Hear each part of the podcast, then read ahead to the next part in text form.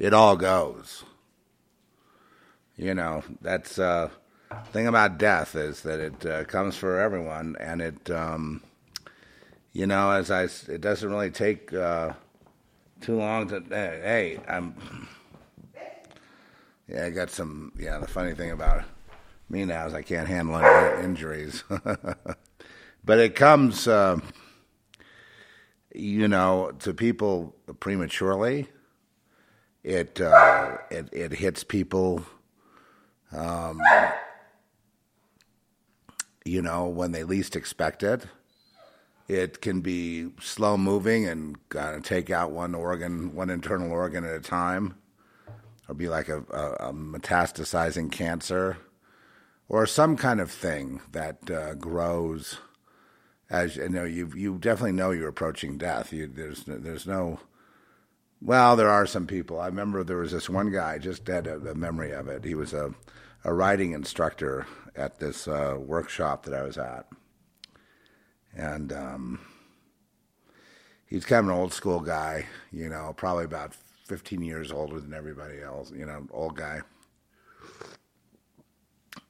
And he was playing, they were playing, um, I guess, uh, water volleyball in the pool at this resort in Maui as uh, you know some kind of event,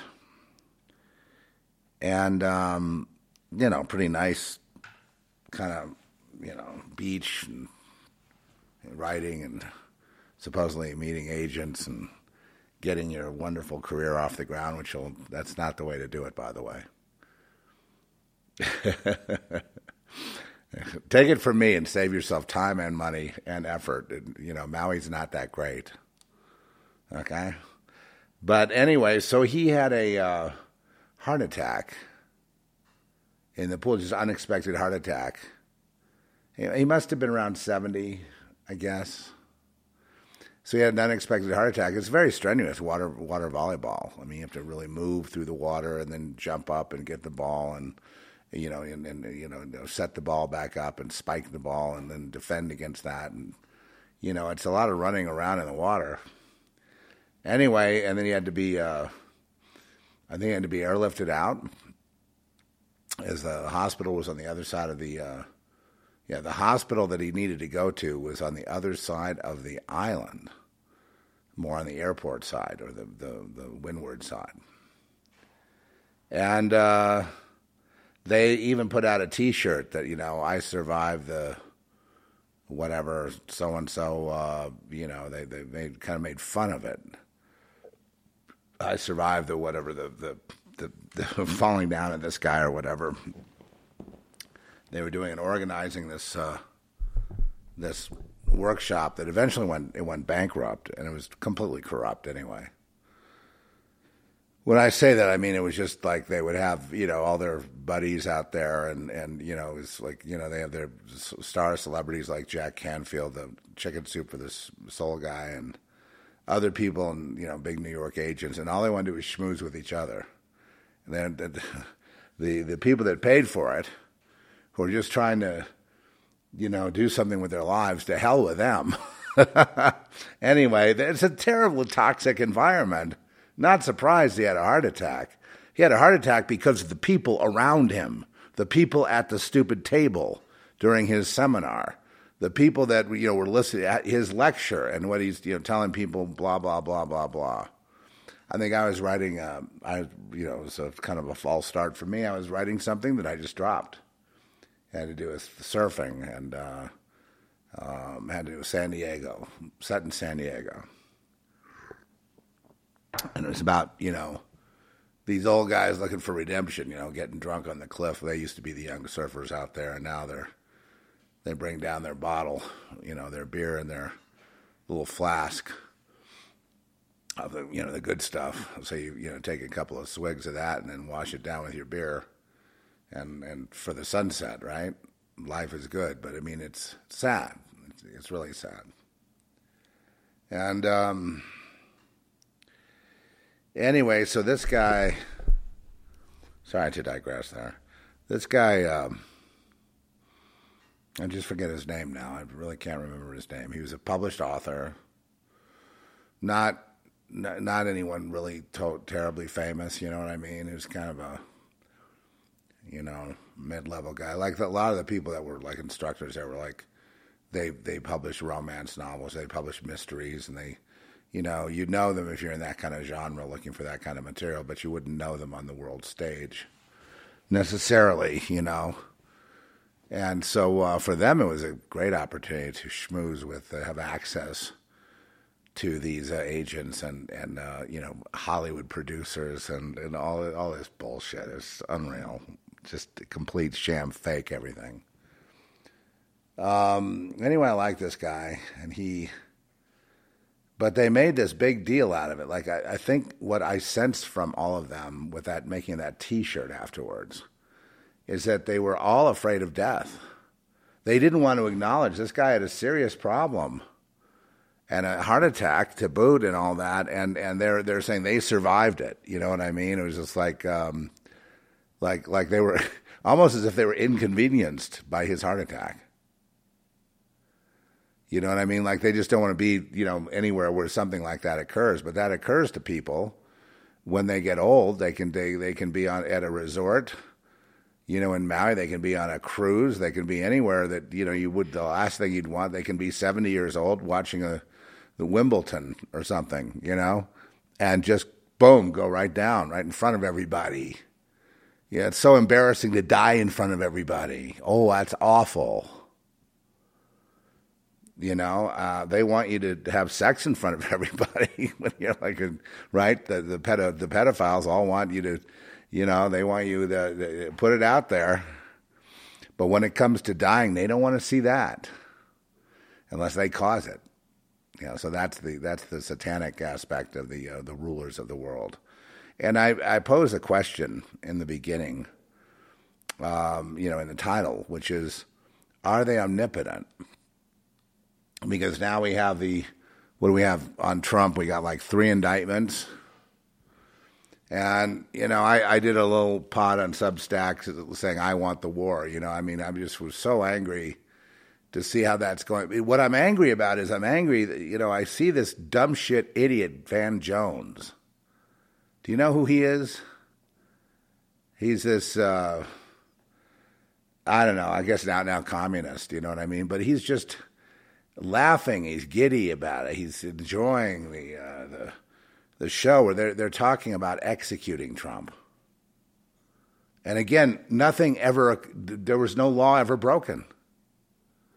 And you know, they they took a guy uh, you know, other people, you know, old ladies who are walking around in the Capitol, they put them in jail. These are disgusting fucking monsters. You can't allow these people to exist in and run things in your country. You will be killed next. I don't think we're going to get a, a shot at fight. They're already calling for the COVID masks. Can't can't we do anything? I mean, is it just going to be silence and please don't pick on me and cowardice the whole way? Don't you feel embarrassed to die as a coward? I mean, just the, the, the basic human dignity, doesn't that exist anymore? If it doesn't, then we ought to just wipe out everybody. You know, they ought to just nuke the whole thing and kill everybody and, and start over because it's all gone bad. No dignity, no honor of life, no, no intellect. I mean, we know the intellect's been gone for 30 years. You know, you just, all you got to do is look at our culture, look at the books, look at the movie. I looked at a book the other day by Harlan Coben, who's you know supposedly a great writer, right? They make movies out of his books. So because of my reading habits, they recommended this book about this guy that's really rich, and um, you know, and his interaction with his family and some kind of mystery of a, mi- a missing painting that they're looking for, and it's kind of intriguing. But it's it's just so fake and I just think, you know, if you're Harlan Coben, aren't you embarrassed, Coben, to write such shit? Such utter bullshit? And no one's going to believe this character that he's writing. I mean, it's only people that get off on, like, you know, uh, cruise porn. You know, cruise porn used to be like, um, you know, the novelists of the day in the 70s, you know, would write, uh, well, you know who they were back in those days, you know, Judith Krantz, you know, people like that and they you know would write these you know would get into all the detail on sex. So that so you know back in those days so the women were on the cruise they were all reading these books that get heavily into porn. You know they're they're pornographic. But it's safe porn. You know it's, it's like Judith Krantz and there's this big New York Times bestseller and they're on the you know the chaise lounge on the cruise just reading away you know it just their mind going wild with fantasies of uh, you know what might happen on that cruise, and um, you know that was the legal thing. And then now, of course, everything is just out, out and out, out. But at that time, it was really kind of funny looking back on it. So these writers would just like you know cater, you know, writing vapid characters, airheads, you know, just you know glib nonsense, and um, you, you know just uh, you know, uh, just kind of like an excuse for either the the men would write, you know, the murder mystery type of, you know, the thriller murders. And they were, you know, a lot of them never made it to the screen, and that's because they were just so riddled with cliches. And that's like Harlan Coben. He's just, you know, it's just he takes on this character, and there's just no way that it feel like when you're reading, it doesn't feel real and so it's like it's just like mental masturbation. Why am I reading this thing? You know, what, what, what to occupy me for, to to occupy my mind for 15 minutes here, so I don't go crazy. Um, you know, and and um, it, it, you know, really embarrassing since he's a multimillionaire from writing. You know, so it's it's it's. Uh, so you get an idea of our system, our society, and what they want. I was just th- thinking, you know, I was comparing my writing to his, and I was like, God, it's so much more raw. It's so much more, you know, deep down in you kind of thing. That's the way I write. You know, it's like, oh shit, you know, it's it's uh, in your face. You know, then, but this this guy, he's doing like, it's like I guess it's like one big Game of Thrones novel. You know, Game of Thrones intrigue. You know, murders. Whatever, but it's never really that deep. You know what I mean? It never touches you you're watching and you get all caught up in the game. it's like a you know a soap opera. And I don't know, I, I don't know if I can take it anymore. And they're talking about this painting and they're they're they're glorifying how great it was to be rich.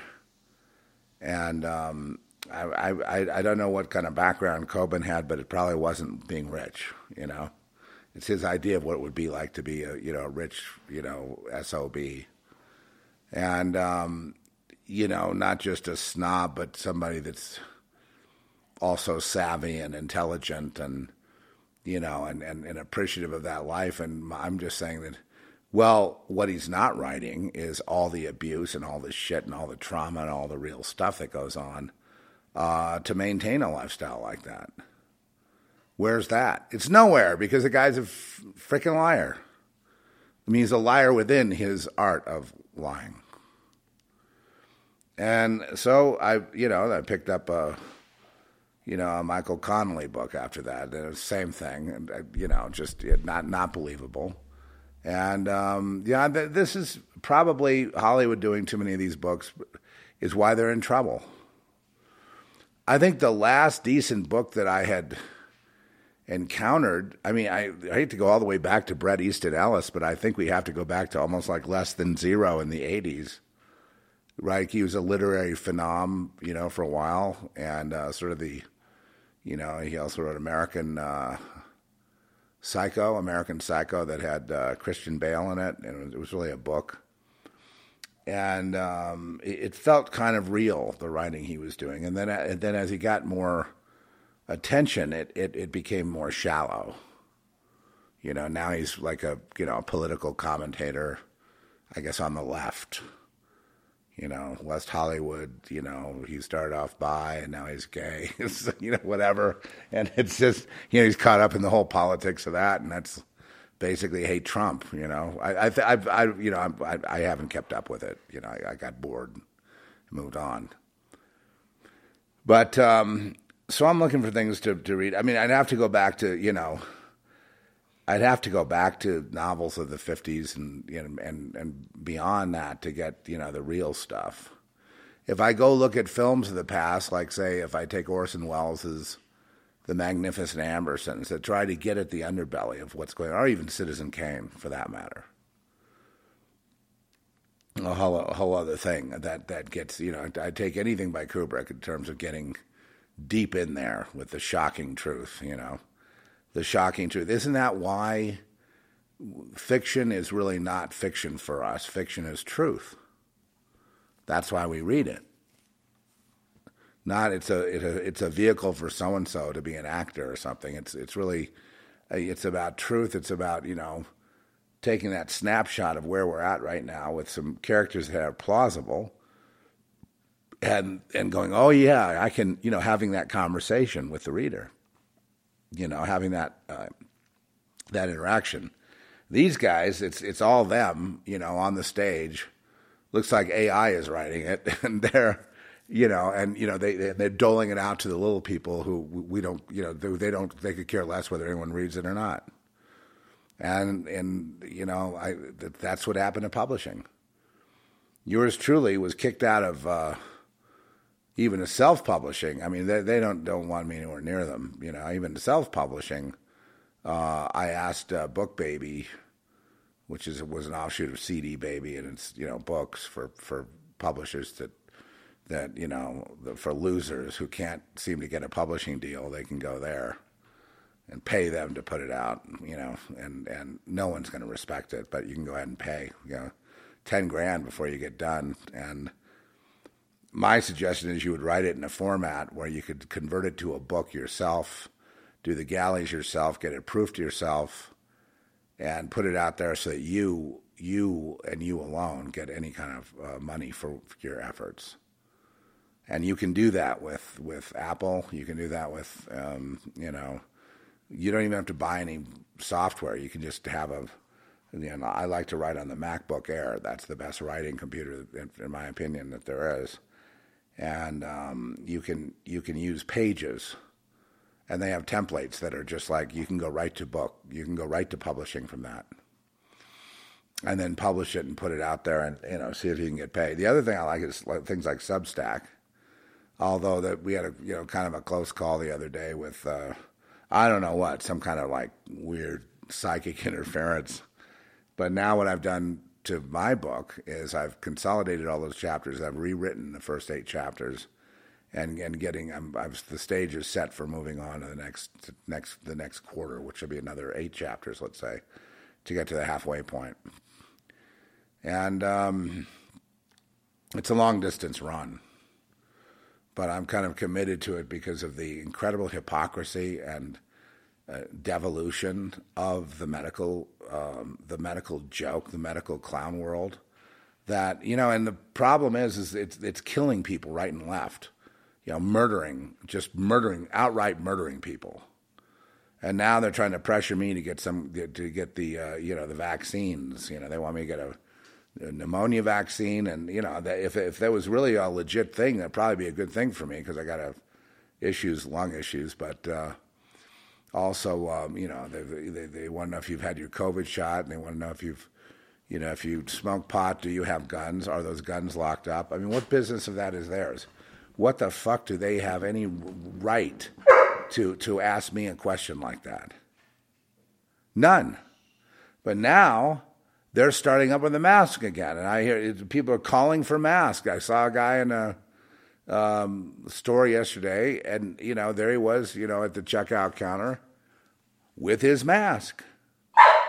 Be the first, you know, young man. I'm like, what are you, dumb, stupid? What's the matter with you? I just hated to see that. But I have a feeling that you know these really seriously. It, don't you see why they want to get rid of the people? Really, what good are they? Nothing. They contribute nothing. They do nothing. They can only just do what they're told, and and you know the the the, the what they're told is obsolete because those jobs have dried up. So now they're just, you know, you've noticed, right? We're in a depression right now.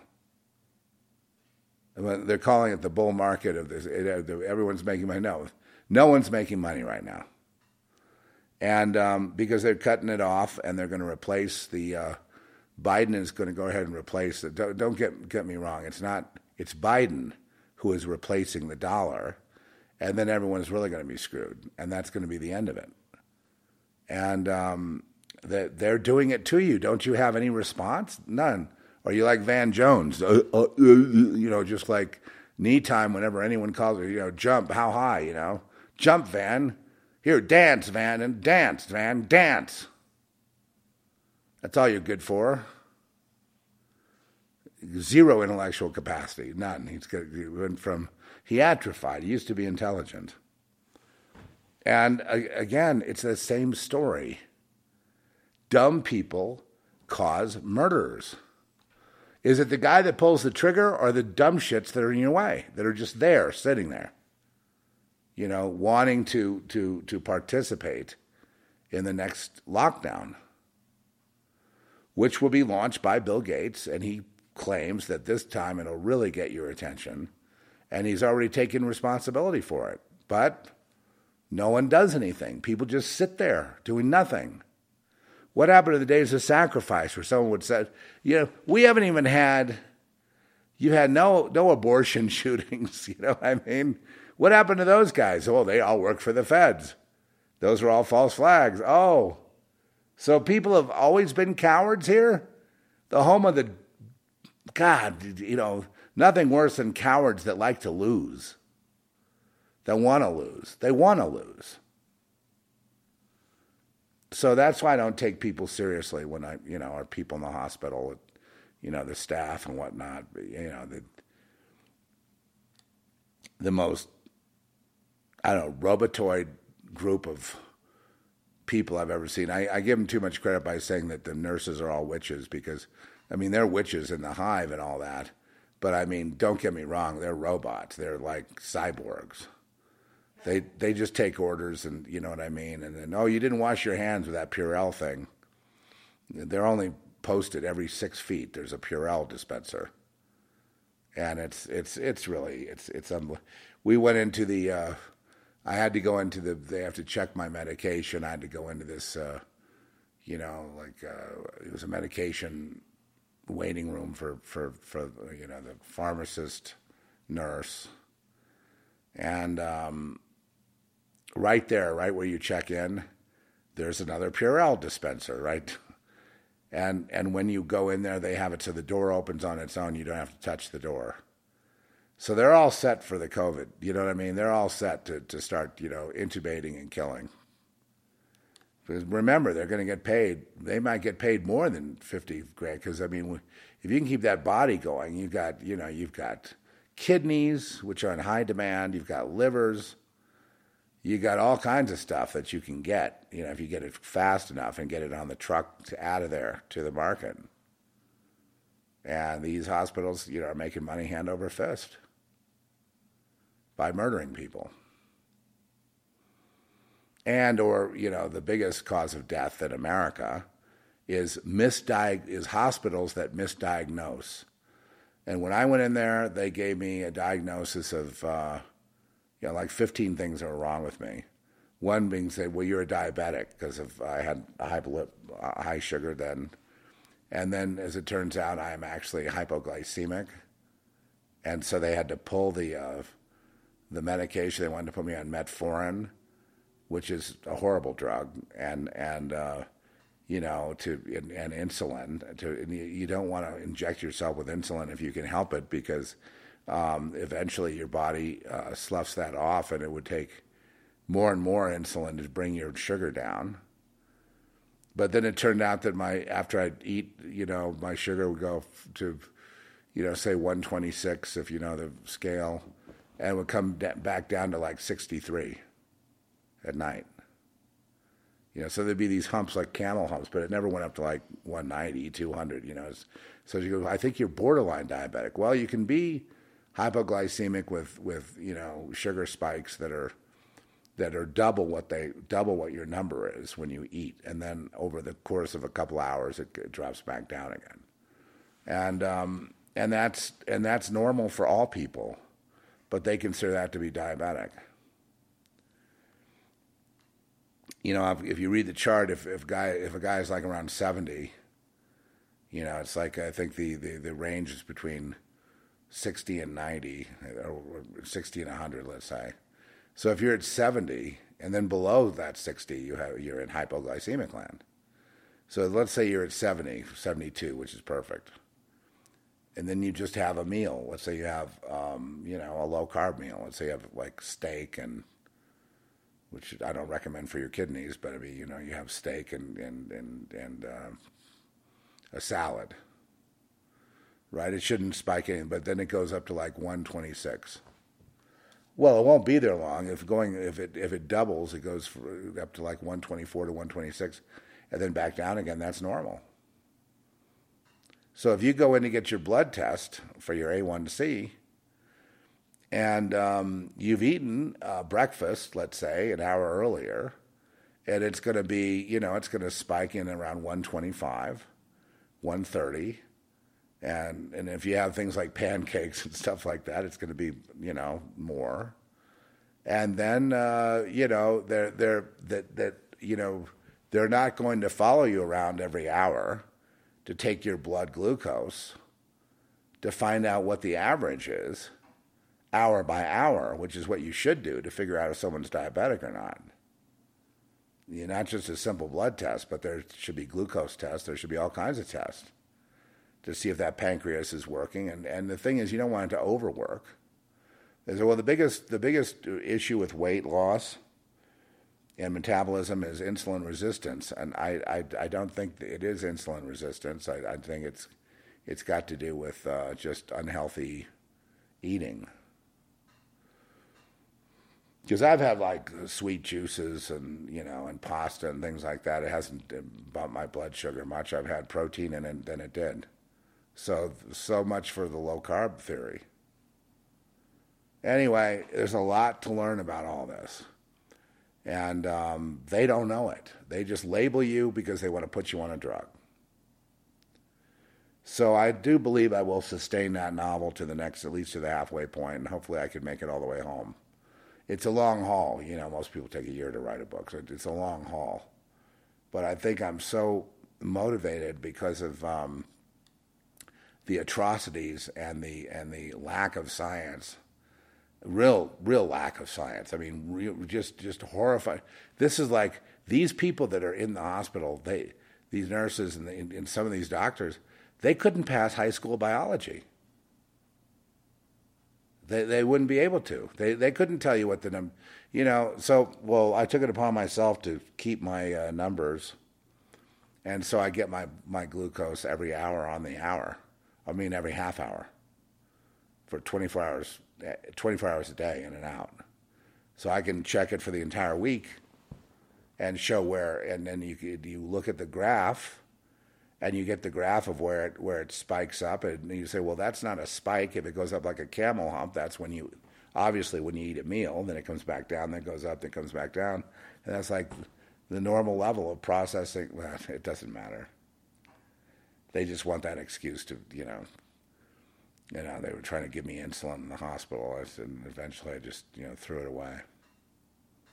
And then they, and then they apologized. I mean, they repented and took back their medication. So, see, the, the, you know, this is just the, you know, and I knew that was bad. You know, you need you need the hospital for you know to save your life, probably. You know what I mean? And infusions like antibiotics and you know some of the things they can do. But then, but then, see, then they start trying to diagnose. You know, then they start going overboard. Um. Uh, that doesn't mean that some of the things, some of the warning things that you see are, you know, are like, okay, so you're going to have to be careful in this area or that area. You know, as you get older, you're probably, you know, going to have to um, really watch it. You know, what you, especially what you put in your mouth, because that's going to determine your life. You know, and since the soils are all ruined, you know, all your produce is ruined, everything, all your meat's ruined so the only thing you can really do is try to get some nourishment out of that, but then take lots of supplements to try to to keep the, the ship afloat. And it's going to be a balancing act, you know, to, to get to how old do you want to be? 75, 80? Right? So if you want to live to be 75 or 80, you'd have to kind of play heads up. You also have to play injured because something's going to be wrong where you know it, it, who knows what it'll be. It could be a stroke, could be a heart attack, could be something where you're you know limited and um, you're not where you were 20, 30 years ago, right? So you've got to make up your mind. It's a mental game. You've got to make up your mind. Okay, despite being crippled in this way, I'm I'm going to go ahead and I'm going to live with that. Make a game out of it, you know. Make a make a thing out of it, like it's cool accept it, and then I'm going to do the best I can, you know, given my limitation because of age. Nobody expects a, a guy 73 years old to be running the Boston Marathon. You know what I mean? But, you know, you could be there, you could walk along, I suppose. You know, that doesn't have to keep you out of things. It's just, it's just, you got to realize that people in this country don't want, they're, uh, they're afraid of old people because especially in who are in wheelchairs or in you know having problems or on a you know like um, whatever the, the problem may be, they they they just sense a, a sickness or some kind of a. Um, I usually get queasy when I know someone that was a, a paraplegic with the legs gone and they had a colostomy bag for their for their waste, uh, you know, that they'd have to empty, and they, you know, or, you know, you kind of like take an arm's distance. To, you know, they're in a wheelchair, and you you you know, rather than you know, hey, the the person's uh, got a great personality and they're they're um, you know they're they're they're they're they're doing uh, the best they can given that situation, and they're not complaining and they're moving on with their lives uh, in that uh, limited capacity. But people see they distance themselves when you like if someone has cancer, that people distance themselves. You don't hear from them, and um, or like problems like what I had in the hospital. You know, they distance themselves. And I've noticed this. And I think this is the, the reason is because as a society, we don't acknowledge death.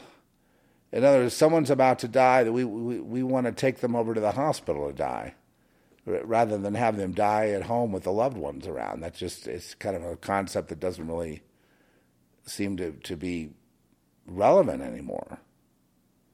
And I certainly, you know, I can't think of a more, to, you know, a worse place to be than in, in a hospital room with, you know, hooked up to machines with people that don't give a flying, you know, what about you? You know, I'd rather be, but, but, you know, what, what, who's going to be gathering around the bed? You know, no one. Our society is completely separated. The individuals act like they're a junta here and there, you know what I mean? Like the Democrat Party, the Republican Party, they act like they're together. They have this common thing. Well, we hate Trump, so they they have some kind of bond. But but uh, that that still that same theory applies. Any one of them gets sick, then the whole group distances themselves. They're not going to keep up with that person that's now in the wheelchair.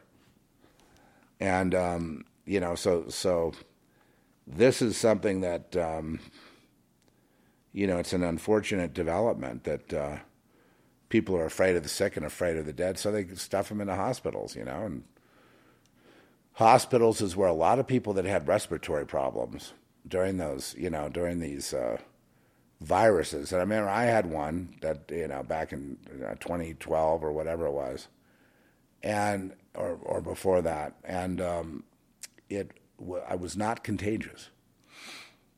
So it wasn't a regular virus. It was not contagious in any any way, shape, or form. And yet I was having tremendous respiratory problems to the point where I could almost not breathe it was that same year that I think Alex Jones lost his uncle. He went to the hospital. He died. Everyone that went to the hospital ended up dead. Yeah. And so I didn't go to the hospital, and I barely squeaked by, but I made it. That doesn't mean I'll make it next time, but I don't really care. You know, if I don't make it, I don't make it. I just you know make it because of Trish and you know uh, friends. Uh, you know that, that, that you know you don't want to leave prematurely. If there's any hope that you can be around, then you try to, but again, you're facing a tremendous backlash from the government and from the, the medical system that that just wants to pump you up full of drugs and, and then you, you know, STFU. They don't want to hear from you on your symptoms and they don't want to hear from you about your your your your problems. They don't want to hear how you're doing on the medication. They just don't want to hear anything from you. You just shut up and take your meds and, and, and, and be a good boy or girl and get your, get your vaccine. And I predict that there'll be a time, this next round of Bill Gates, Bill Gates takes America to hell, takes every American to hell, and America does not complain. They just go to hell. Uh, you know, complete losers and cowards. And um, they, they praise Bill Gates while they're going to hell, while they're being tortured while they're losing their lives. They're giving a high, high praise to Mr. Gates, who's not a doctor, has had no training, uh, and, um, you know, and and and it just likes to play around like in the sandbox and come up with innovative ideas. But he has the money to get like MIT and the military and the DoD and the DARPA and everybody to go along with it. You know, like blocking out the sun. You know. Uh, chemtrails, you know, geoengineering, viruses. Malaria is the one he wants to spread around with the mosquitoes, with fake mosquitoes. Um, so, so, he's a, a, criminal against these crimes against humanity, and he's given a boost while people die. You know how many people are dead right now? No, no, no. They're dead with the complete consent of the uh, uh, uh, of the people. The people have consented to Fauci's murders. The people have consented to the next round of COVID and more murders. And COVID's a real thing, you know, I mean, it does kill people. I think I had the precursor of it way back, you know, way back when. I, I had, I, I probably had COVID. That was like a COVID test run. Okay. So what do you do? Well, you know, I gotta, I gotta break away to this other thing that I that I saw last night. I was sick to my stomach last night. I watched the Jesus Revolution, and I just about have you seen it? It's streaming. I think it's free. You got to see it. It's the story of uh, good old Chucky Smith. And they had the same tent revival thing that I went to down in, you know, down in Costa Mesa. It was all kind of hatched in Newport Beach, you know. Really nice place. Newport Beach, Laguna Beach, Huntington Beach, that whole area down there is, you know, really just a, a great uh, Used to be a great playground. So anyway, uh, Kelsey Grammer played Chuck Smith. Not not really a likeness. And the Jesus guy, I forget his name, uh, something Roumie or whatever. He played, uh, you know, um, Lonnie Frisbee, who was the uh, the hippie that uh, he was a hippie guy that Chuck Smith made contact with, and then opened his opened his heart to the hippies. He wanted to save the hippies. So they started like baptizing everyone down in Pirates Cove, which is uh, um, right at um, uh, Corona del Mar, which is just south of Newport Beach. And then south of that is the Newport Coast and uh, Crystal Cove, and then and then Laguna after that. Beautiful area. It's one of my favorites. I, you know, I'm just banned banned. but, um, you know, everything I had said about Chuck, I didn't, I wasn't strong enough. I tried to save people from this Chuck Smith guy. And um, I went to the tent revival. I mean, I at least know what I'm talking about. I went down there, and it was dead as a doornail. And it was the same exact thing they have in the movie, the exact same tent structure, only there were even more people than they showed in the movie. There was a lot more people. They didn't have enough extras. And the tent was bigger back then. And then they had a stage. And I, I went up to the stage. I, I did the altar call, the whole bit. And they gave me all these like phone numbers, these 800 numbers, this whole packet full of people to call and who will supposedly pray with me, but what they're really trying to do is reel me in to the system. And, um, you know, that was the whole thing. It was a recruiting job, the tent revivals. And then they had this whole, like, you know, this Jesus movement of Greg Laurie. It's funny.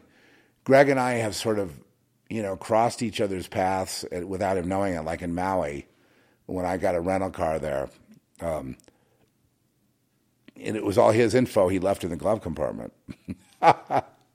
so, you know, the, I just felt there's some kind of weird connection between me and Laurie. I'm not sure exactly what it is, but uh, he's the guy that has the Harvest uh, group, the Harvest Crusades, and um, you know he he had one. He'll, he'll have them, and uh, he was sent to a, from well, his home was uh, Newport Beach and then he was sent to um, Riverside, California, you know, inland, you know, the Inland Empire, you know, the, the gateway to Palm Springs. He was sent there to, with a church that Chuck Smith bought and just gave it to him.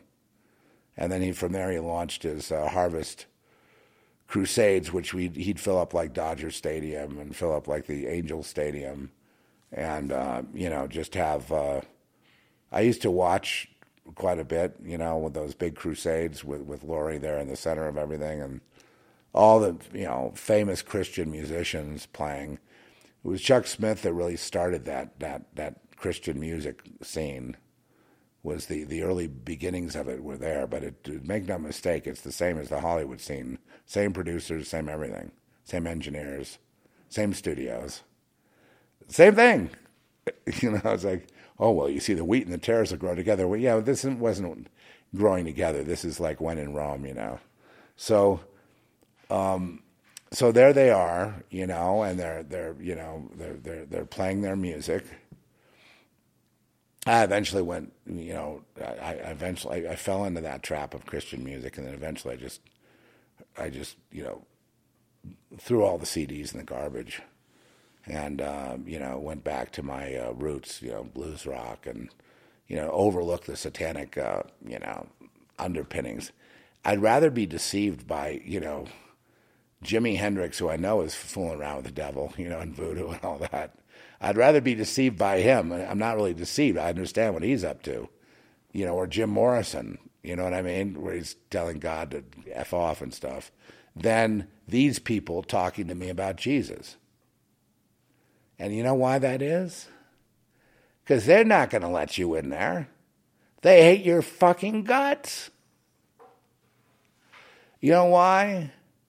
Because they're completely one and the same of the system, of the beast.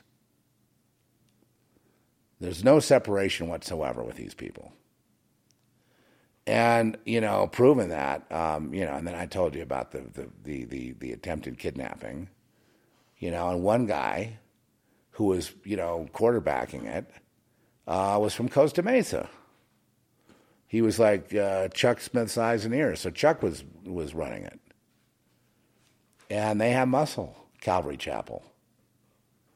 And it's it's the most you know, people say I've gone to Calvary Chapel. I don't see anything you see, and I was like, well, how about this one? We what are the odds on this? We have a, again. I'll say the story for the fifth time. We have a friend that's uh, you know um, uh, living on Chuck Smith on land that was given to Chuck Smith as a as a gift. It's worth five million dollars it's only worth money if you develop it into like condos or something and sell them. So, uh, but the guy that gave the land to Chuck Smith did not have the free and clear deed. So our friend who lived there would he'd come over occasionally. I eventually gave him my motorcycle because he's such a great motorcycle fan and and I had had enough, you know, I realized that uh, I wanted the motorcycle to go to a good home because I, I really babied it and cared for it and upgraded it and you know customized it and made it really cool. So, but I just realized that um, if I keep on going, I'll be you know I'll be like a bug on someone's windshield. So, uh, he was the, Gerard was the Gerard. Okay, he was the caretaker. He was the caretaker on this land. I mean, what are the odds that he brought over the Chuck Smith books and gave them to us? You know and he wanted us to get involved in the Chuck Smith ministry. And he was, and he was saying, "Well, what's the next step?" And I said, "The next step is they want us to become members." and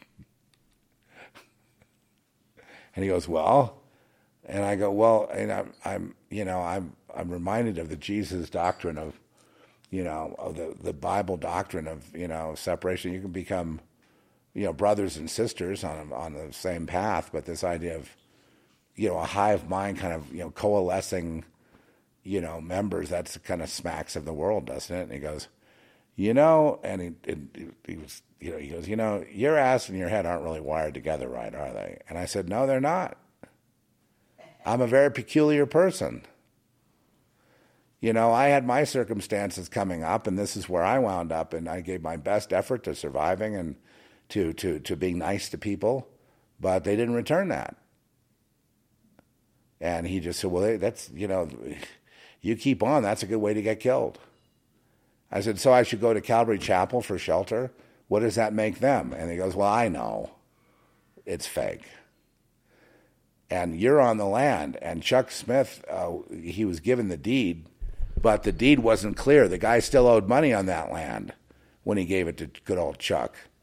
And he told me all about it. He had all these lawyers that kept coming out there to the caretaker's house and meeting. And um, basically, they decided to take the land and develop condos on it because Chuck was a businessman. You know, he, uh, you know, one of the things he did was real estate development. He would buy properties. He was wealthy. He was powerful. He had muscle. He had henchmen down there in Costa Mesa. So if anything started going awry with Calvary Chapel, you'd be hearing from them. And he had a team of lawyers too.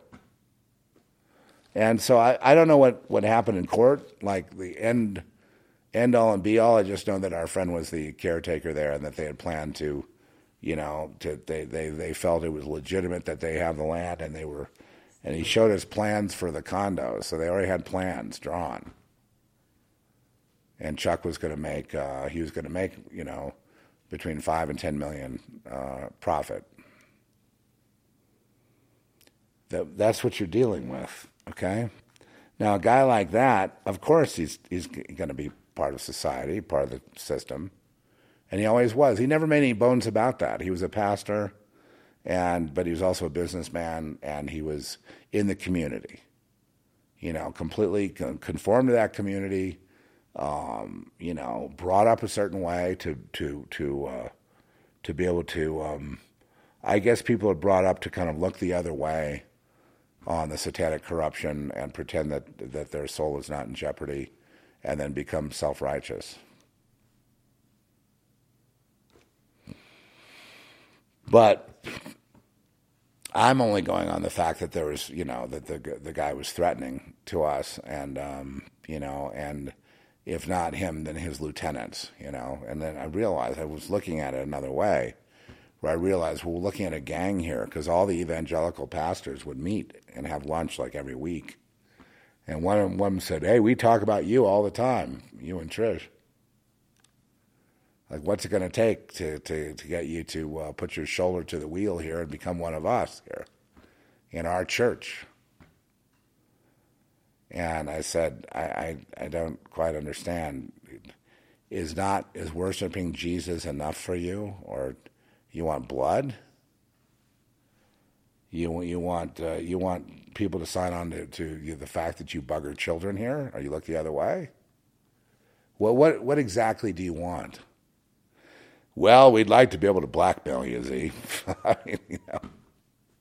So, you know, so we we understand then that you'll become a slave and you won't give us any more problem. Yes, they want you to become a slave, and then they'll leave you alone. And Jesus is not about slavery, uh, Mister. You know, and Chuck died in some in 2013, and they had a big. Uh, paddle out. All the surfers paddled out. The sur- the hippies became the surfers, right? So the surfers followed them, and they all went out at the Huntington Pier, and they all had this big ceremony of saying goodbye to Chuck. And it was it's I don't know. I watched this. I couldn't even believe what I was watching. And then you get this loser, this Jesus guy, the chosen guy, and he's. Um, his character of, of Lonnie Frisbee is uh, it's it's just it's it's it's the most kind of unspiritual movie I've ever seen. It's just there just isn't any truth in it. And I don't understand. I don't see how they could actually make a movie that bad. Well, let me be specific. That empty of, you know, truth, of real truth. And you know, I mean, they pray over a car to work, and the car works. It's like you know, you know, the, there's a lot. And I want to talk about this today. There's a lot of Christians out there that are just basically black magic part, practitioners, and they use prayer. It's really a satanic ritual, and they're using the prayer and they're saying Jesus, but what they're really doing is is is is uh, an extension of satanic control, of trying to control people and bring them into the hive and you know, and, and, and make them give up. So they're just going to punish you until you finally give in and give up. And then, you know, another one bites the dust. Uh, we got you. And then you're a slave, a cyborg, a robot. Well, you're as pathetic as our public is. And you're as apathetic as the public is. Okay, if you like that, that's what Christianity in America is. It's shut up, become a slave of whatever organization become a soldier in expanding that organization as a business, you know, get on the Joel Osteen bandwagon of money, money, money. And then at some point, you know, you, they promise you, you know, you'll be free because you know, the, the churches are a gateway to employment. They're a gateway to, you know, being connected with society. And if you don't do what they say, they can, uh, you know, gaslight the, the F out of you. You know what I mean? Like set you up for a job and then pull it away and, you know, just break your spirit. Mm. And then when your spirit's broken, then they go, Oh, what's wrong? Come on in here and tell us about it. And hey, we better have a visit to your home. There may be some demonic objects on the wall that we need to get rid of. You see what I mean? And then they worm their way in and uh, they're looking for souls, man. Not for Jesus. They're looking for souls for their for their uh, for their benefactor, the devil. And so the entire Jesus movement was fake. They were calling it the biggest movement of Jesus since uh, you know Golgotha, you know, since Palm Sunday. You know what I'm saying? And it was all 100% fake. And its roots are fake, all rooted in money, all rooted in spectacle. And the hippies were, you know, just there to, to create that buzz in the media. You know what I mean? To gather as many in as you could, you know, creating this Jesus movement, this Christ, and then that became sort of a new age Christ consciousness back then. It was actually the Jesus movement got tied in.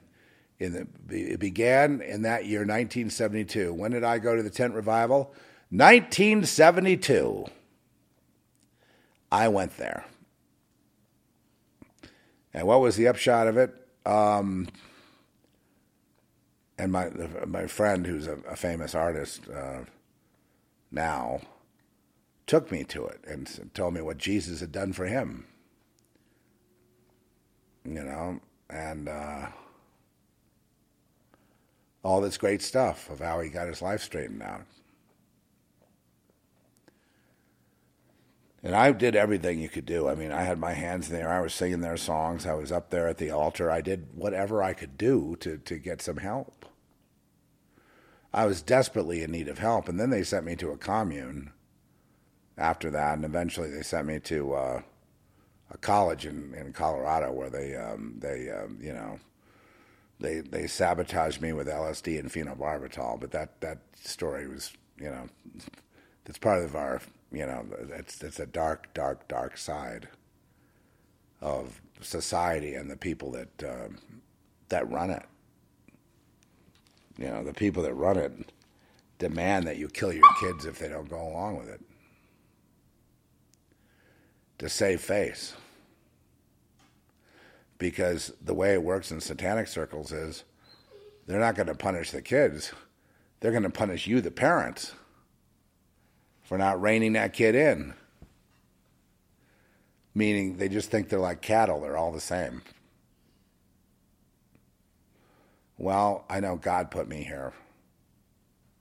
I really do come from God, 100%. In fact, when I died and came back, the first time, well, actually, it happened a couple of times, but uh, with the intentional, you know, idea that these good people were going to get rid of me for the purpose of uh, setting the rumor around Los Angeles that I was dead and gone, so that the uh, there would be no punishment financially or uh, socially to these wonderful socialites that happened to be in my family.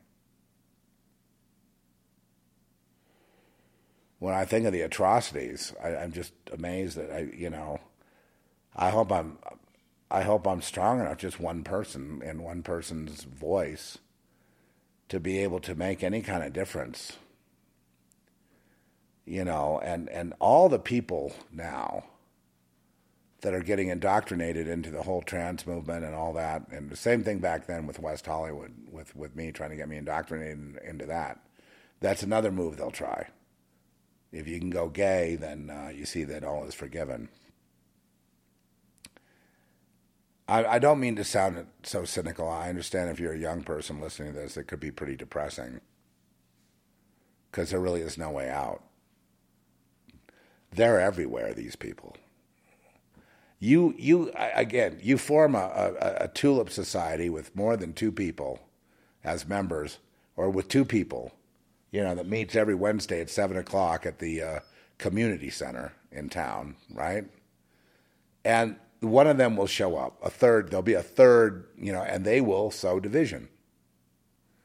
You have a prayer meeting, same thing will happen. It's amazing our prayer meetings with Govinda were as successful as they were because they, they went we went for a long time, several years. And eventually it kind of came to a natural end. You know, it doesn't mean it won't start up again, but you know, things ebb and flow. And so, you know, we were blessed in that regard with that prayer meeting. Because usually what happens is somebody, well, people did show up and try to bust it up. And I, and I, you, I, you know who they are. Some of you know their names. How soon we forget. But I think, you know, after my daughter, um, you know, committed suicide, everything kind of changed for me at that point. You know, as far as what the Zeph report is for and all that. It's, there really just isn't any mystery here about any of this, is there? I mean, you know, this is all pretty. You know, you don't toe the line. They they they um, they'll they'll gaslight you. They'll stalk you. They'll gang. I mean, gang stalking is like is very common and has been around forever. And and it's it's like, why was there ever a question about it? You know, why did we ever? I mean, any, anybody that doesn't comply gets gang stalked. Anyone that doesn't comply gets gaslit. Rich. Hey, man. You're not enough attention? he's up. He's up to his old. He thinks I've talked enough, but today was pretty raw. So here's the problem. Okay, so in our literature, what's approved of in New York publishers is, um, you know, just it's it's the most banal. I'm trying to come up with words that are that are Woke bullshit. a lot of woke. Yeah, well, this this whole thing of glorifying this rich guy with, by Harlan Coben, he's one of their darlings. I I, I just couldn't even believe it, I, and I'm like, why are you wasting my time, dude? It's like you're, you're not my readership. My readership doesn't want to do thinking. They just want enter- to be entertained by a novel. And that's, that's, that's what's happened to our society. The people just want to be entertained. They don't want to dig it. They wouldn't want to read Hemingway now. They wouldn't want to read, you know, you know Scott Fitzgerald. They wouldn't want to read um, Herman Melville. They would, right? They wouldn't want to read any of those things. Um, they, they wouldn't want to read, you know, The Grapes of Wrath, you know, John Steinbeck. They wouldn't want to read any, any anything, you know. And I'm p- picking out literature that's left, that's right, that's you know on each end of the political spectrum. And when it's good, it transcends those the left right politics and all that. And you know, even if the guy's coming from there. But so my search for a movie, um, I threw on the Jesus. I saw the Jesus Revolution, and I just thought, hey, the Jesus Revolution. Then I saw it was Greg Laurie, you know, who's who's they have a Calvary Chapel has a. Um, he's not Calvary Chapel. He's Harvest uh, organization in Riverside, but he was in Maui, and in Maui they have a big Calvary Chapel in uh, Kihei, which is right by Wailea, the resort area. So it's in Kihei, and um, and it's uh, you know fairly you know new. It looks very organized, very very kind of a nice building. So they're right there, you know, wherever there's like you know because the surfers are really an important thing they want to right. The hippies became the surfers, so they go after the surfers. And they've got a thousand of these Calvary chapels, you know, nationwide and um, people fall for it. You know, they they like prosperity doctrine. What's the prosperity doctrine? It's the doctrine that says whatever you say with your lips will come to pass, and that God really, in a sense, says God's not in control. And that's you know, I agree to watch your tongue, and but you're not bringing it to pass, idiot. God's will will be done uh, over our our petty little you know ups and downs and cursing and blessing and everything else we do with our tongues, God is still sovereign over all of it. Just remember that, please.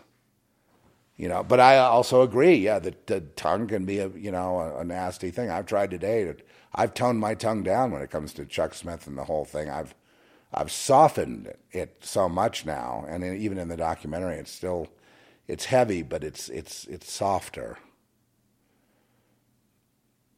Now, it used to be, uh, you know, like the, the, screaming prophet on the on the hill, you know, pointing and, you know, you better, you know, it, it, it um, you know, it was uh, not Jonah, you know, it was more like Elijah, an Elijah spirit was was animating me at the time.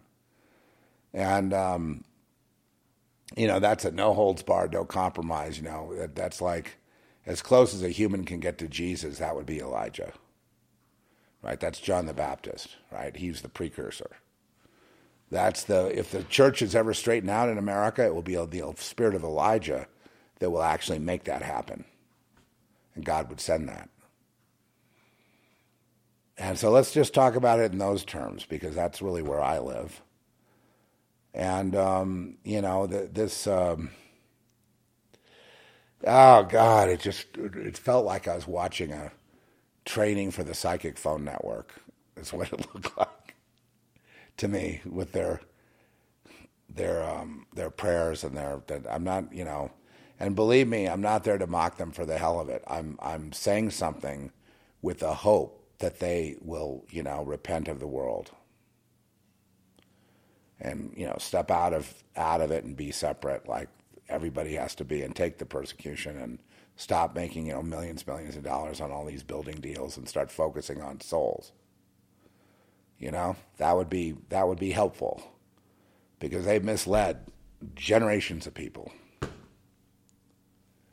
And Greg Laurie is at the heart of it with his he's trying to be like Billy Graham you know with the big stadium you know with his big harvest crusades and with with his music business and all that other stuff, and it just evolved into this big, you know, world system, you know, satanic blessed thing.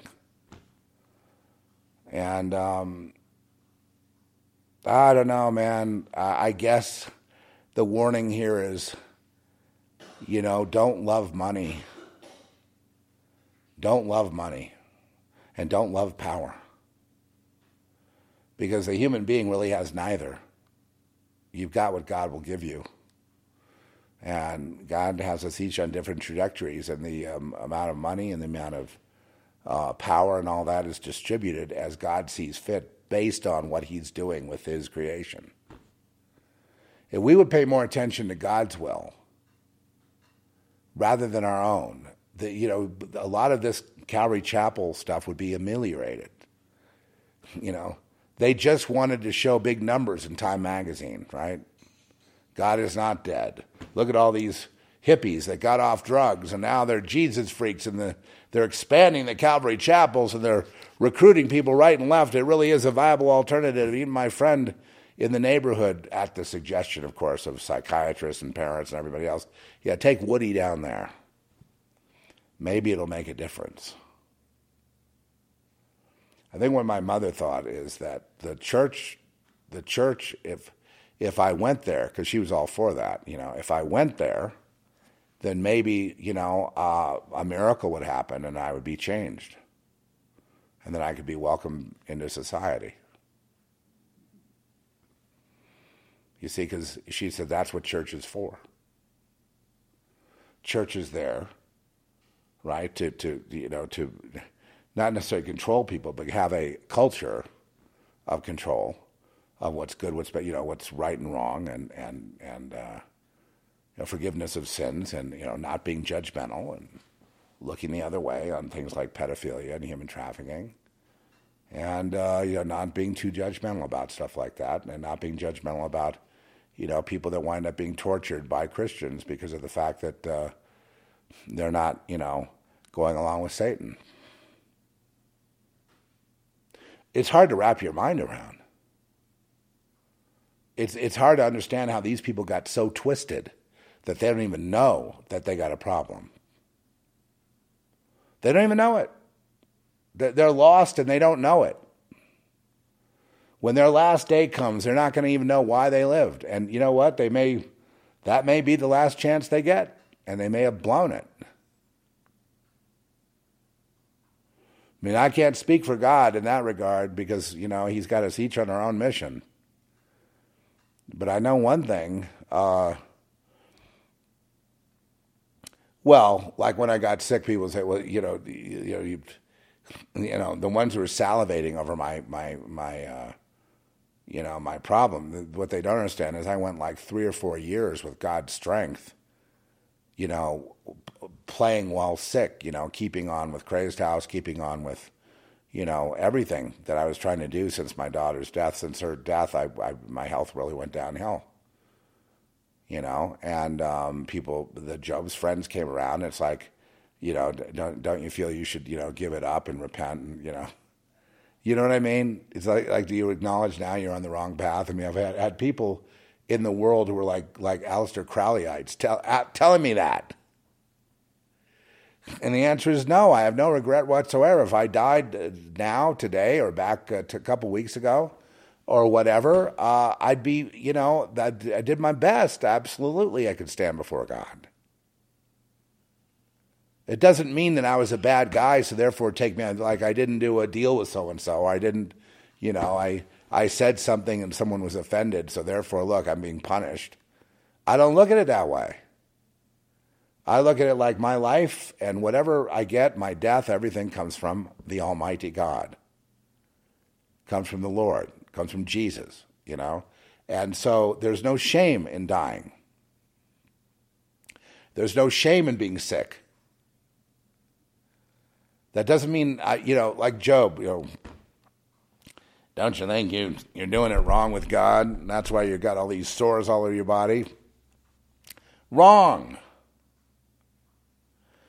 It's, it's that, you know what? The sickness is a good way to realign your faith, too to become bolder, to really understand what it's all about. Because that uh, all you've got when you're facing death in a situation like that, and you've got all these unhelpful nurses and doctors around you, all you've got is your faith at that point. You know, you're surrounded by, you know, might as well be the enemy, right? That's all you've got is your, no, no, they're not, there is no Florence Nightingale anymore. But all you've got is your faith especially when you're surrounded by people that just don't see it your way. You know, you you get you're okay. Let's let's do another biblical, uh, you know, truth. You get wounded in the house, you know, of your friends. They feel you should be punished because you didn't do this or you did do that or you didn't or you, right? Or you you know you've got a passed woman scorned or you've got this or that or some some row, some disagreement, something happened, various people out there, and it's like, ah, finally getting his comeuppance. He's finally getting in trouble. See, it's, and the answer is no. I've had a I've had a great run. Um, you know, I've been on this uh, on this this uh, path of God for a long time. I had many many encounters and many experiences and many many divine encounters and many and many uh, revelations and many prophetic words and prophetic healing and all kinds of stuff. I'm definitely blessed. I've been blessed with a lot of uh, spiritual gifts. And when God's ready to pull that back and leave the earth, if you take me out of here, you're going to be uh, you'll be noticeably less less spirituality. There's no spirituality going on now. It's just people like me here and there I don't, you know, I'll, you know who you are out there. So, right, it's, I know a few of you, and we're all in the same. We're like in the same family, right? We're on the same page, exactly. But at the same time, we have to acknowledge that you know you have gifts, and I have gifts. So if I talk about my gifts, it doesn't mean I'm you know not acknowledging your gifts. It's just every once in a while you've got. It's not tooting your own horn either. Pride goeth before a fall what you're doing is acknowledging so people know that you're aware of your gifts. You're aware of what God has done in you, to you, about what God expects of you. And, um, you know, it's very, it's very specific. We have to remind ourselves of that. I think it's really good when we tell ourselves what gifts we have. Gift of revelation, you know, gift of, you know, word gift, healing gift, um, forgiveness gift. Forgiveness is a very powerful tool. And uh, all the times I had to survive in the past, that, that uh, it didn't come from me, but I got filled with the Holy Spirit when they were all around me. And then I just, I, I remember that in both cases, especially when in the kidnapping one with the wonderful cavalry people, who would just say, "Oh, that's a paranoid lunatic, Zeph," you know, ranting, and he got kicked out of here, so you know he's bitter. I was like, "No, that's not it at all." But I just started complimenting them. Yeah, I, not me, but that Holy Spirit was giving me words. Overrode my will, overrode my vocal cords. So I was speaking something that, you know, was just like not me at all, but it got me to my motorcycle outside and I was able to get away and I never went back. Trish even knew. She was gotten up in the middle of the night and said, You better pray for your husband because I thought it was just a prayer meeting. I didn't realize it was going to be this giant, you know, uh, you know, ambush you know, and, and, and I'm, I'm like, you know, you're so great. You're so great. Oh, I love the, what great sermon. You know, it was great to have this prayer meeting. You guys are all so great giving up your time this morning to, to help, you know, ignorant people like me, you know, and, and it's like, oh God, they weren't expecting that. And they kind of backed up and I was able to get out that door. Since then, I see the pastor that was there at that time. I wouldn't even call him a pastor. You know, this impostor, this you know, impostor, impostor. Uh, I, I, found him. He was up in some island in, in, in the Seattle area, one of the islands out there. You know, having a little internet business. You know, and, and, and doing still doing his sort of God thing, but doing it more not as you know a central pastor. He he. I guess they they moved in. I said that's exactly what I expect. He's hiding out up there. You know, he's in a remote, nowhere location, but I did find him. And, you know, uh, his kids looked all wrong, too. I remember he brought them over for, he wanted to inspect our house and all this stuff. And they looked like they had been beaten or been, you know, severely abused. You know what I mean? And they didn't look like they'd been sleeping. And I just was like, gosh, someone should report this guy. You know? And uh, maybe, maybe I'm just you know ill perceiving it, but uh, not remembering it right. But I mean, I've, I've noticed that on more than one occasion, and um, you know, then I also had testimony from another guy that was in there, and they were harassing him to get into some sex thing in youth group, and I'm like, oh man, then don't go back, don't go back. Because they, they want to initiate you into into the satanic uh, you know cult. You know, Chuck Smith was basically the leader of a cult. He was a smart young man. He really had the Holy Spirit. And right. He had brought his mother to Christ. He was Jewish, a young Jewish boy. Yeah. We gave him a ride home. Yeah, he's one of those. And Jew- he, he told us Jewish what, what they wanted to do. What, what they what, what they wanted him to do. It was satanic. Right. It, it and was, we just said, "Don't go back." But it was a hazing initiation that involved him taking his clothes off in front of them. Have you ever heard of something like that with Jesus? Well, Calvary Chapel, it's it, it, you better be on that page or they'll do to you what they did to my brother Rick. Rick died at 33. Well, it's a very interesting date. Rick volunteered his time at the St. James, the St. James um, Church in La Jolla and they uh, banished him from uh, they, they, they, from the church. He was doing free, you know, like maintenance, and he was doing some gardening or did, did something. We, we were cleaning the toilets. We were cleaning the toilets. We never got promoted beyond that. that that's all they let us do. Clean their shit up, and you know, treating us like third class citizens. No inglés, no inglés. But yeah, my brother was there. He was St. James by the Sea. Yes, the name of it. You can look it up. It's in La Jolla, California. It's a suburb of San Diego.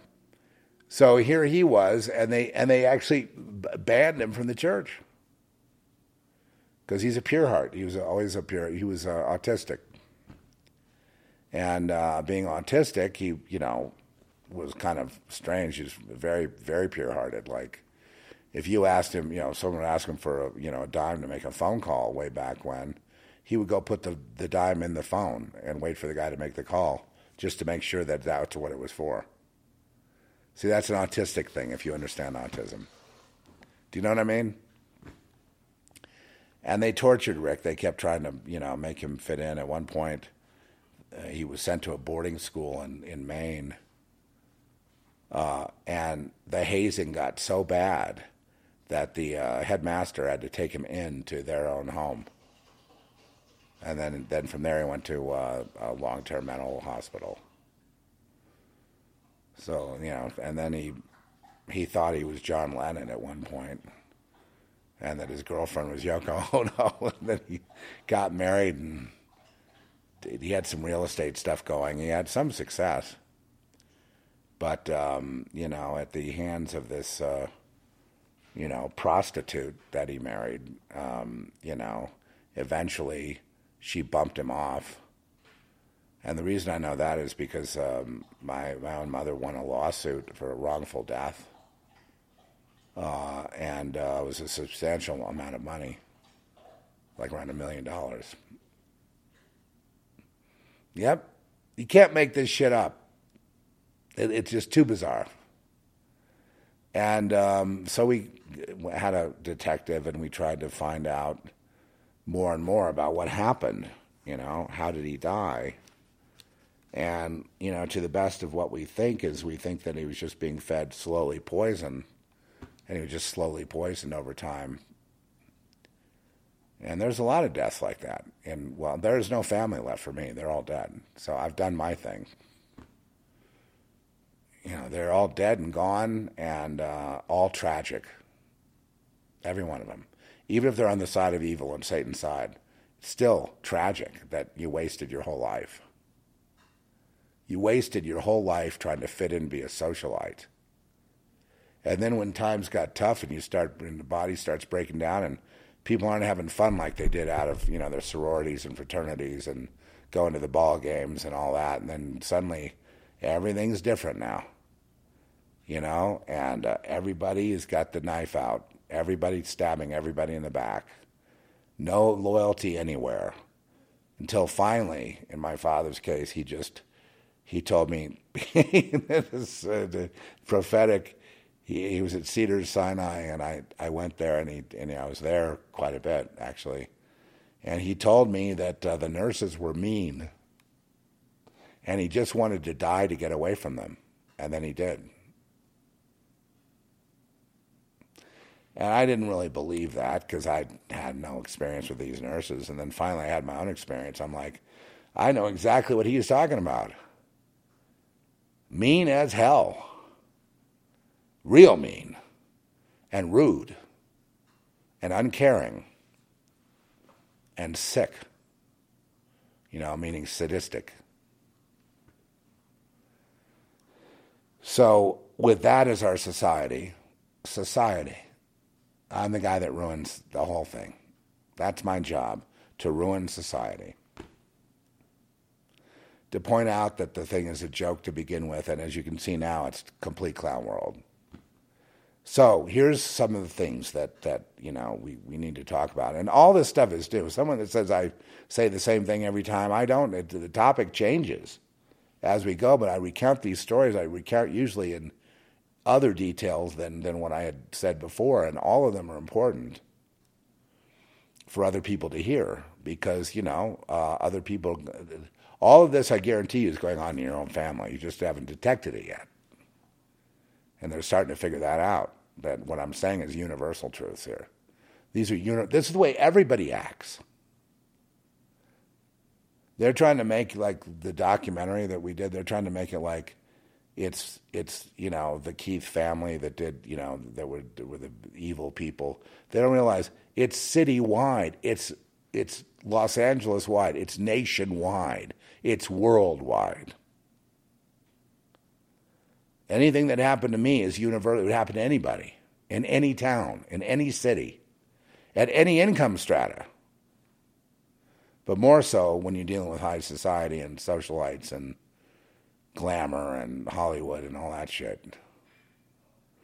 Aren't you glad that Hollywood is finally collapsing?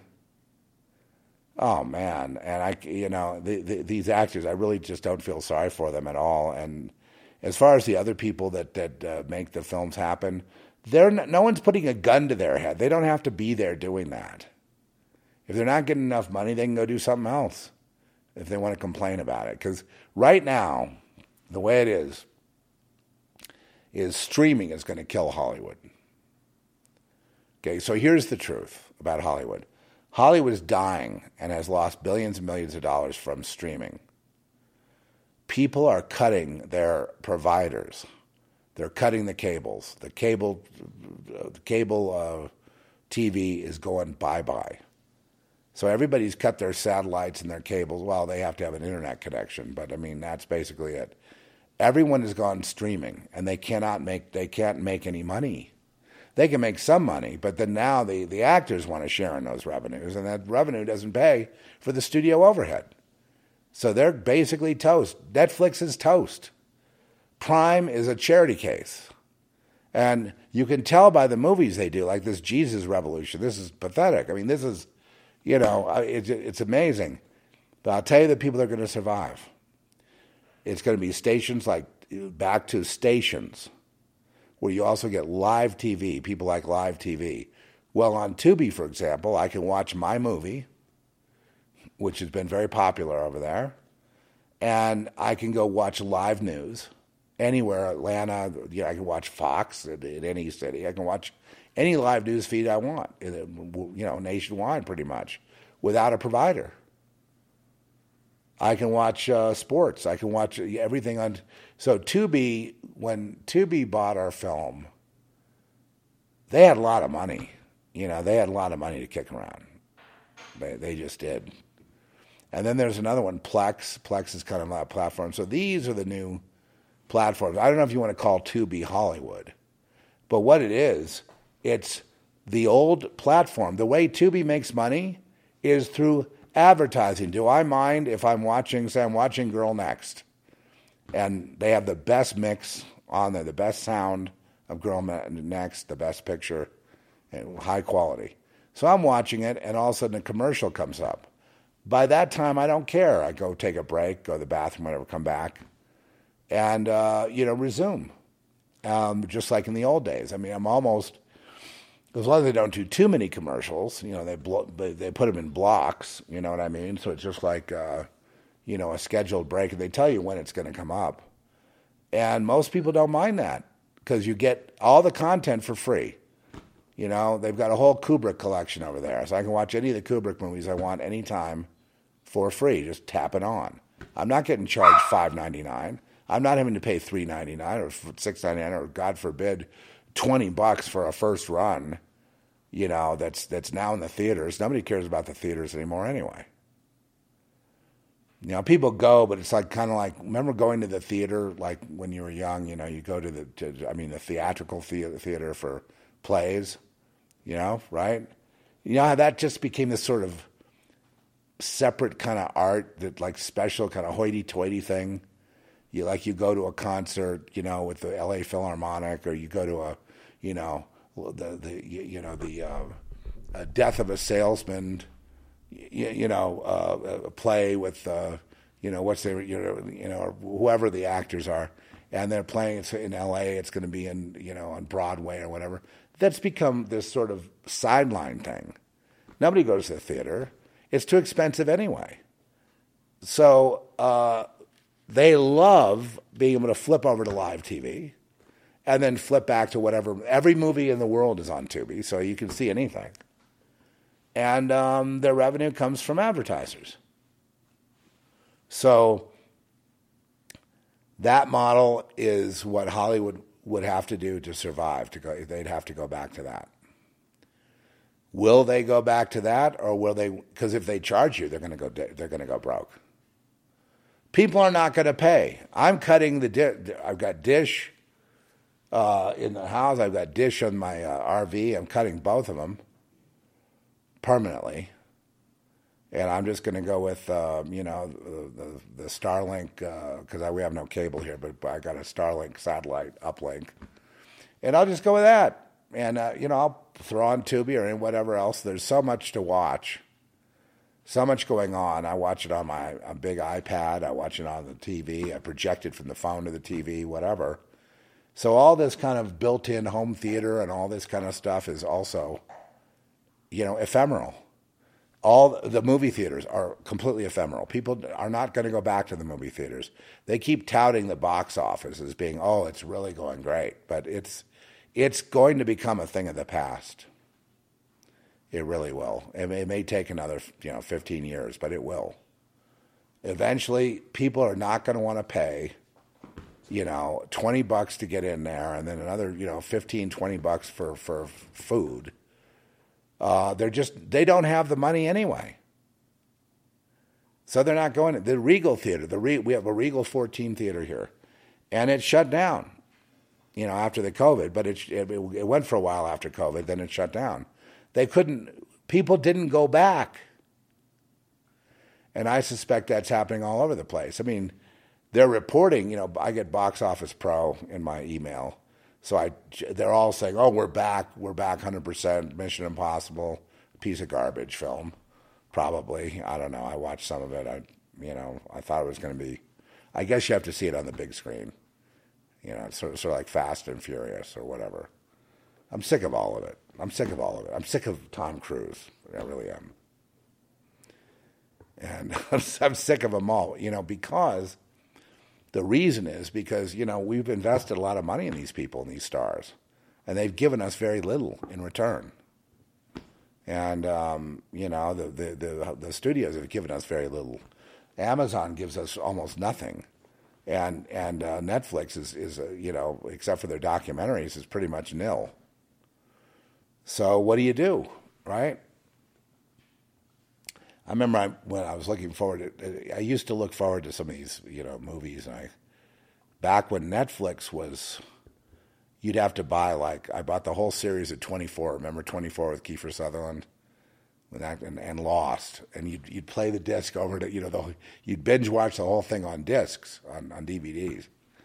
Uh, you know they had a pretty good model going then, but now the stock price being at uh, what is it up in the uh, hundreds somewhere 200 300 400 whatever whatever it is that stock price is going to collapse down to about half very soon or if more if not more. Probably probably fall 75% um, and i'd be you know because of all the people cutting the cable i would i would definitely um, cut the uh, pay for play streamers. Now there's a lot of content on netflix by being a member but you still pay you know, no. I, again, like I'm like my friend, like Larry, the, our um, you know uh, partner in Crazed House. He uh, he likes Tubi a lot because not only does our movie pop up, you know, you know, right in the front, uh, but uh, you know, everything pops up, anything you want, including the live TV, and so it's just like well, gee, this is really a, you know hundreds and hundreds and thousands of choices, and uh, I don't have to pay a dime. So, you know, uh, that you know, fifteen dollars a month. What is the Netflix? It's like 15, 20 bucks a month, whatever it is. It's too much for most most families now. We're in a, like I said, I believe we're in a depression where the media is lying about it, and the people have just we went into um, this wine store here,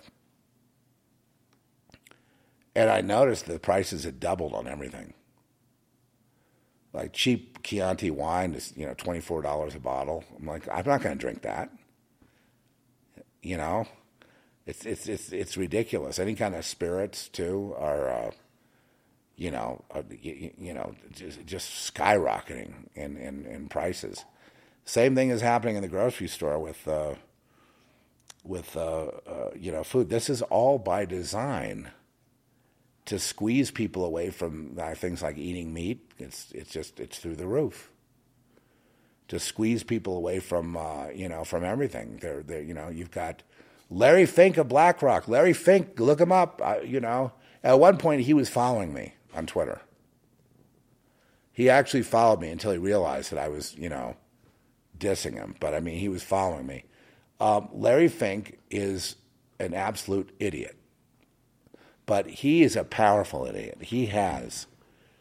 Um, you know, trillions of dollars, and he can force anybody in any nation to do what he wants it to do, which is basically push the pedophilia, number one, push the transgender uh, movement, which is basically cooked up by, you know, DARPA and, you know, and, you know, your, your friends in the military industrial complex, uh, push all the perversions, push the, you know, basically every, everything that they do, outlaw Christianity, burn people at the stake, whatever throw people in jail forever for nothing. Um, you know, th- that's basically what the guy pushes. You know, social credit score, uh, debank people that have an opinion. If they, if you see a, uh, uh, you know, a post on Facebook that you don't like, you could now say, well, your money's worthless. You can't, you know, you go to buy some ammo. They say, no, we don't want you to buy that. So they, they control every aspect of your life. And they're working hard for that and working to. I think the plan is to bankrupt the dollar with the new gold backed currency, which Biden is contributing to. So once the dollar is bankrupt, now you got everybody everybody dependent and sick and in food lines like like uh, uh, uh, you know the, the, which is what they want, and then bring in the digital social credit score currency and start coming in with the uh, that you get so much, you know, universal income, all that stuff. Start bringing that in when the when the dollar bankrupts, and and that so they're they're working actively to get it broken by using gold to back this other currency and taking gold away from us. Don't you see you living in prison? You have no life. None of you have a life. Your life, you're already dead. So you might as well do something. You know, say something. Even if you get punished for it. Right? I mean, aren't we supposed to be, you know, some of us martyrs? And, um, you know, that's I mean, I don't have any life. You know, if I don't say something here on the Zeph report, I feel like I have no life. I feel like, you know, they're just doing everything, we're doing nothing. Right now, there's hundreds of millions of people are going to die from starvation. And nobody, you know, Bill Gates caused it all, along with his buddies. Nobody cares. No one even bats an eye. They're more concerned with, you know, uh, you, you, know, uh, the, the, uh, who's politically correct and who needs to be canceled. They're more concerned with Donald Trump. Now, Trump may not be popular, as popular as he was, because, hey, Trish, hey, okay, got a problem. Ben's isn't having it. I'm going to have to go. I'm going to get off the. I, I've exhausted the, everything. I, help now. Ah, ouch. I've got cuts that, because of the medication I'm on, I've got cuts that don't heal. If I get cut too much, I got to drive down to the hospital and have them help me. Isn't that nice? But they're going to make it a requirement to have you know masks and you know and uh, and all that very soon. And uh, it shouldn't be, folks. It shouldn't be. It shouldn't be. None of this should be. This isn't there. Are they on? Okay, so let me start with my. And I, I'm starting to get frustrated here. I just, you know, I mean, you all have a life. You're all connected with God, and you know everything you say and everything you do is is helpful.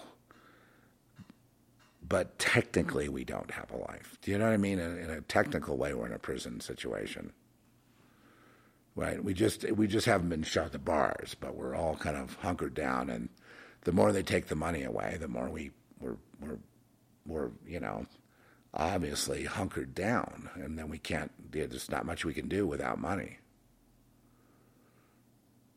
So that's kind of where it's heading. And and so here's my my plea, my question, and my plea: Are they all omnipotent? Are they gods?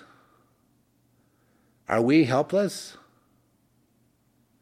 You mean to tell me that billions of people are help, helpless and like, you know, a couple hundred assholes are, are, are omnipotent and they will dictate what the billions will do? In fact, they'll go kill the billions and laugh about it and no one will do anything?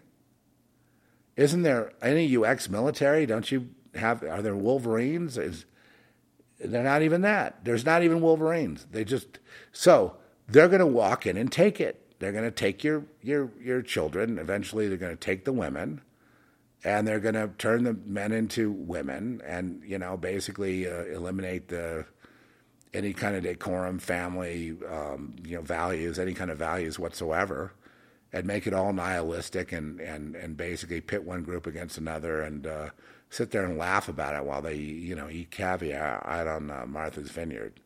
I mean, that's what. Is there any way to? I'm so frustrated from this.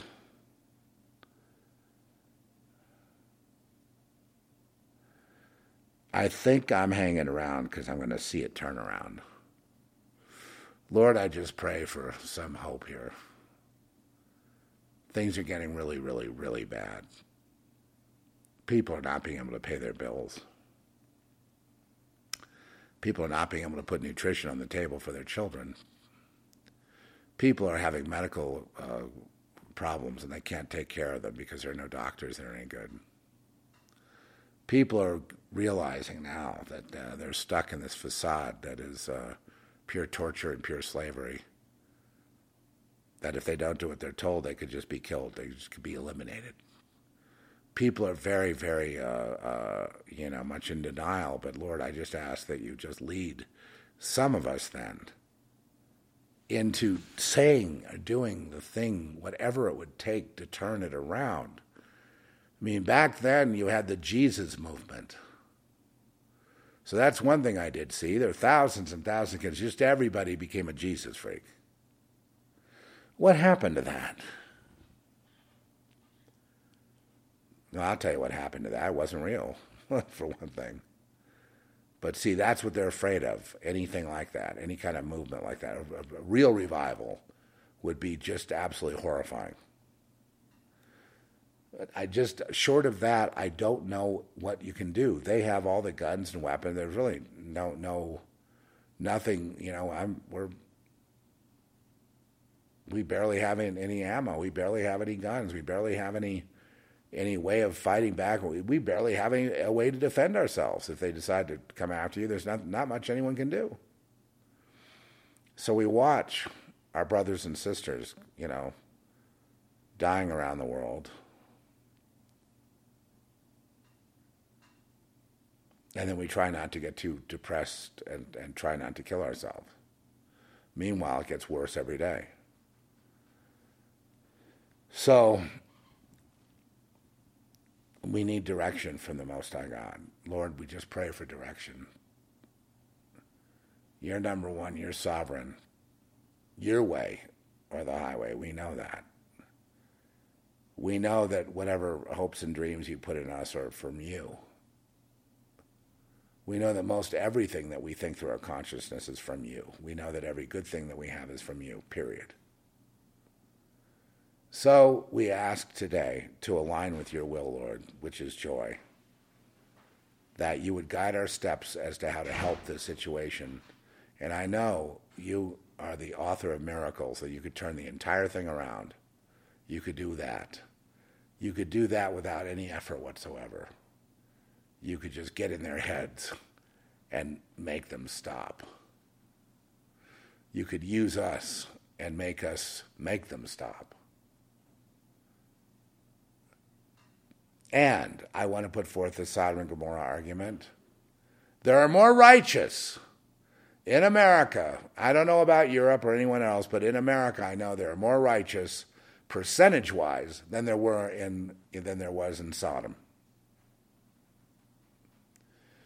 When Abram was trying to get you to spare the place, it got, I think, down to 10, and then you walked away. So it's like anything above 10, 10 would have been a certain percentage of about 100,000 people. I say there are more in your remnant here than, than, than, than, than, uh, than we all know. Just because we're not all connected doesn't mean that that remnant doesn't exist. So I ask you, Lord, to spare the people here and to help them because you're never going to have more than the remnant, right? That's good. I mean, until the very end when every knee will bow because there is no alternative. But as long as there's an alternative, they're going to choose against you. You know that. And then the third that follows you, they're going to be with you through thick and thin, through suicides and death, disease and everything else. I pray right now to stop the COVID. I pray right now to stop the vaccine. I pray right now to stop all this. And lend, lend your voice to mine, people. We, we pray as one to stop all this and lead us Lord, lead us to your promised land. Lead us to the, the uh, those uh, those fertile fields of endless grain and and uh, and the end of toil. Lead us to that, and in exchange, we're loyal to you.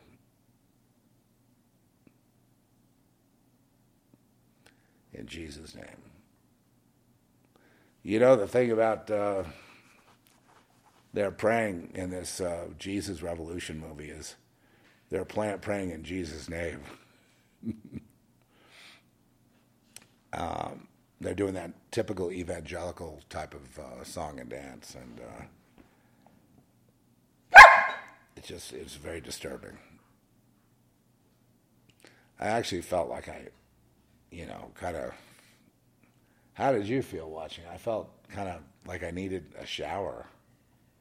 Yeah, it, it was, you know, it's so interesting because they could say all the right words, you know. Yeah, but they don't But mean it, it. ha- but it doesn't have the spirit, the real spirit. Right, it's dead. That movie was dead, dead, dead, deader than a doornail.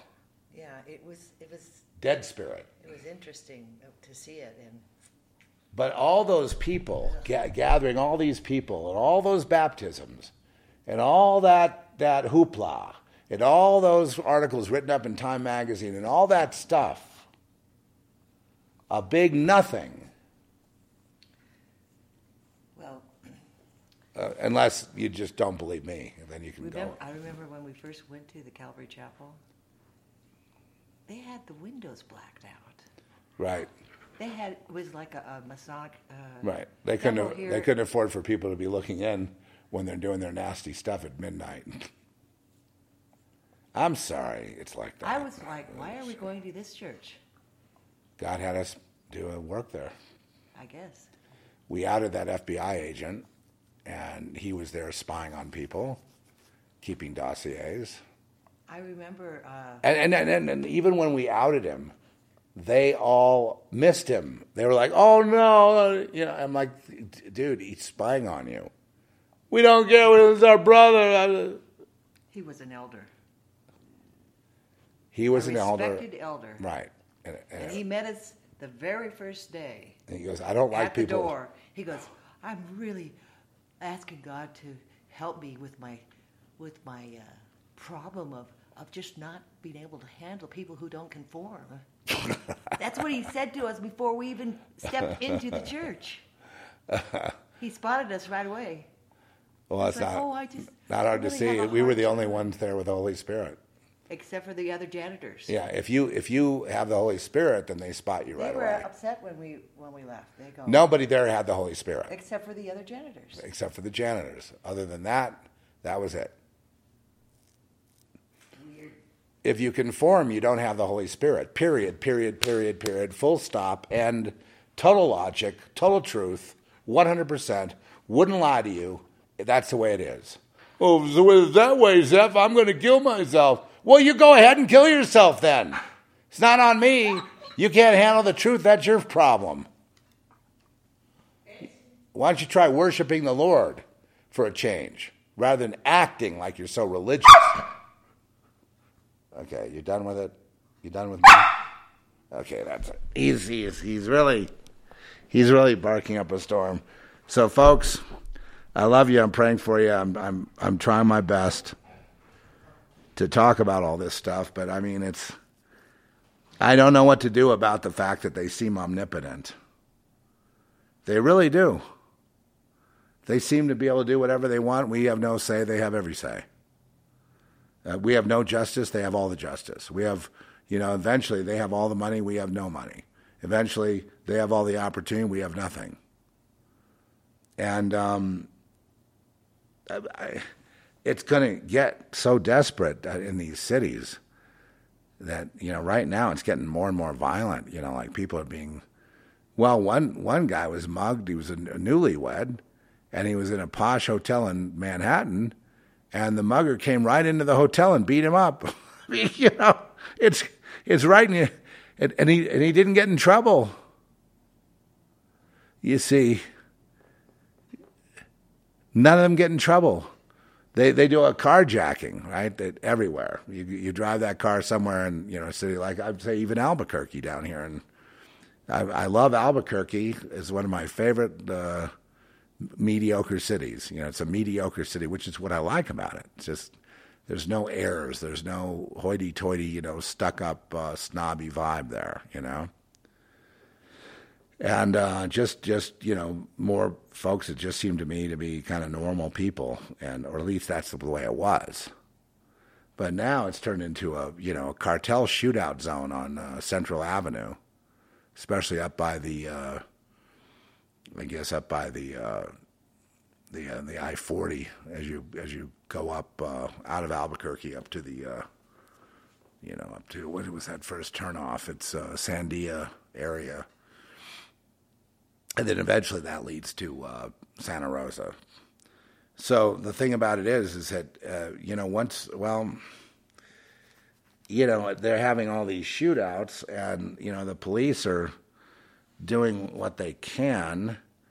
I remember the police also are not exactly uncorrupt. They they had this homeless guy that was camping up on Sandia. weren't supposed to be this. It's a you know, Indian reservation or Pueblo, the Sandia Pueblo, I guess. It was on you know, so he was, he was homeless and he was just kind of hiking up there and just kind of living in a tent.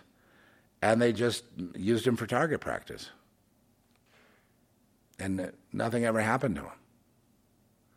There was not even a reprimand. And then we know the governor has been moving, you know, rounding up homeless, moving them. We don't know where she puts people.